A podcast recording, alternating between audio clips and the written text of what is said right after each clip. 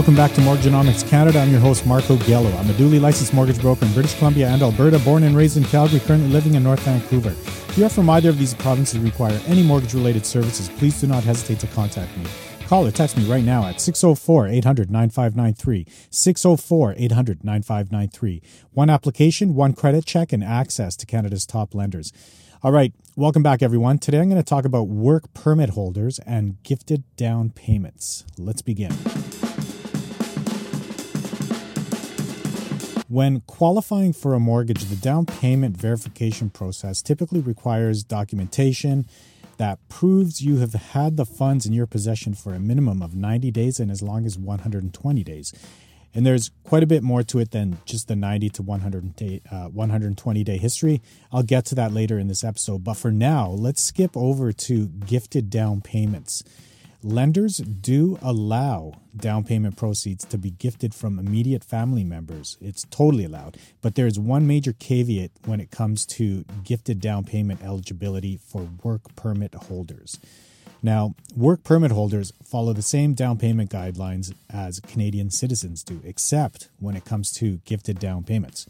With work permit holders, gifted down payment proceeds are allowed but only after the applicant provides a minimum of 5% from their own sources. So, for example, on a $400,000 property purchase, a minimum down payment of $20,000 is required from your own sources. So, this would be your own money.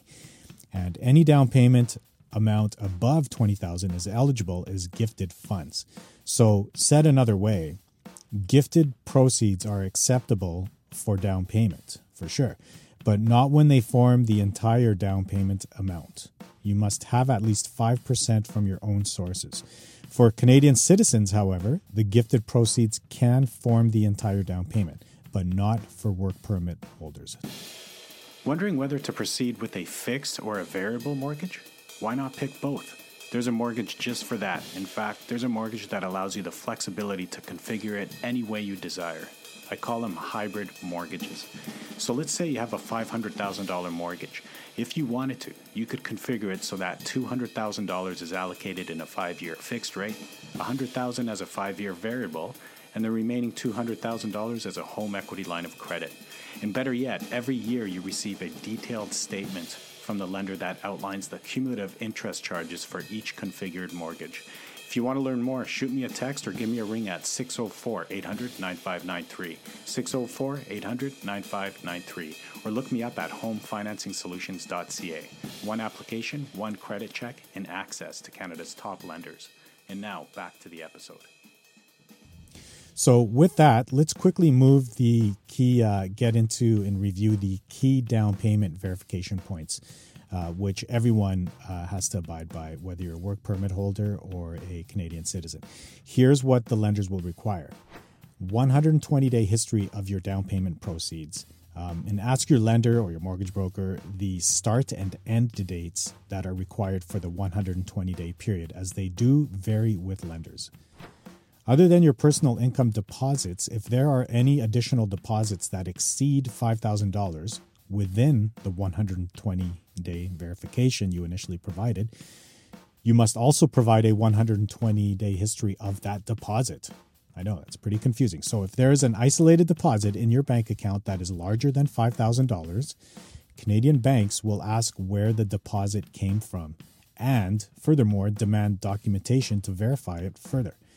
So, you know, that could be you could get a $5,000 lump sum invest, uh, deposit showing in your bank account.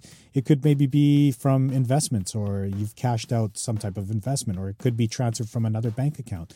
That's totally fine. You'll just have to now uh, track further back from that other account 120 days that you've had um, the funds for. Or perhaps you sold a vehicle or some personal possession um, you'll have to provide some sort of verification that whatever it is that you sold, in this case, I'm using maybe a vehicle, so you'll have to provide that documentation.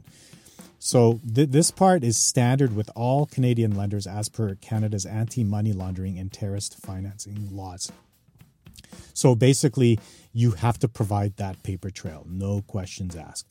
Um, typically, you know, if you've moving money from various accounts and have some, you know, complicated six or seven bank accounts where you're moving stuff around, it, it could be uh, very cumbersome gathering these uh, documents. So, heads up and um, just be aware that the documentation that you provide must display or confirm your ownership. So, your name and or account number must be displayed on the documents. Um, cross-reference documents are acceptable. For example, if your bank statement displays your account number but not your name, um, you, you, can additionally provide either an older and more complete version of the bank statement or a void check, which will be used as a cross reference document um, to verify your name to the account number, something that links the two. And finally, for the gifted down payment portion, uh, this one is pretty simple. The family member who is gifting you the funds will have to sign a form that discloses that they are doing so and that there are no obligations to pay back or return the funds. And along with this signed form, which the lender will provide to you, a copy of your bank statement will also be required that shows the deposit of the gifted funds into your bank account. Okay, so here's what you don't want to do when it comes to down payment verification. Um, avoid using your cell phone online banking portal for down payment verification documents, as they typically do not display the account number and your name in their entirety. Uh, abbreviations to your name and account number are not acceptable, and this is typically what we see. So avoid the, oh yeah, here's my bank statement, like snapshots from your cell phone, your cell phone portal avoid that. It's pretty much useless to lenders. We're going to end up requiring more detailed or higher quality documentation. Do not scratch out or modify any information on the documents that you provide because if you do, the lender will deem the document null and void and you'll have to do it again, this time without scratching anything out. And lastly, provide documents in their entirety even if the final page contains miscellaneous information. So, for example, if you provide documents that display page one of seven and you only provide four pages, the lender will request the remaining three pages. So, provide documents in their entirety. Uh, one last thing here be aware that at the time this episode was published in October uh, 2023, the prohibition on the purchase of residential property by non Canadians Act, okay, also known as the Foreign Buyer Ban. It has been in effect from January 1st, 2023 to January 1st, 2025. And in the provinces of British Columbia and Ontario, the foreign buyer tax is also in effect. I know, confusing. So, just a heads up if you are currently a work permit holder at this time, October 2023, you need to make sure you fulfill the eligibility requirements for these two important and, and what could be costly laws uh, or acts, as they're, they're referred to as. Above and beyond everything else I discussed in this episode, basically, if you're a work permit holder in Canada at this time, you cannot purchase in BC and Ontario until you receive your permanent residence. Okay, well, technically you can, but you'll be paying a massive 25% tax on your purchase. Uh, but for the rest of Canada, if you're a work permit holder, where there is no foreign buyer tax, you can certainly purchase property, provided that your work permit doesn't expire within six months of your purchase and completion date. Okay, I really hope all this made sense, but if not, just give me a ring and I would be happy to discuss with you in greater detail. That's all I got for today.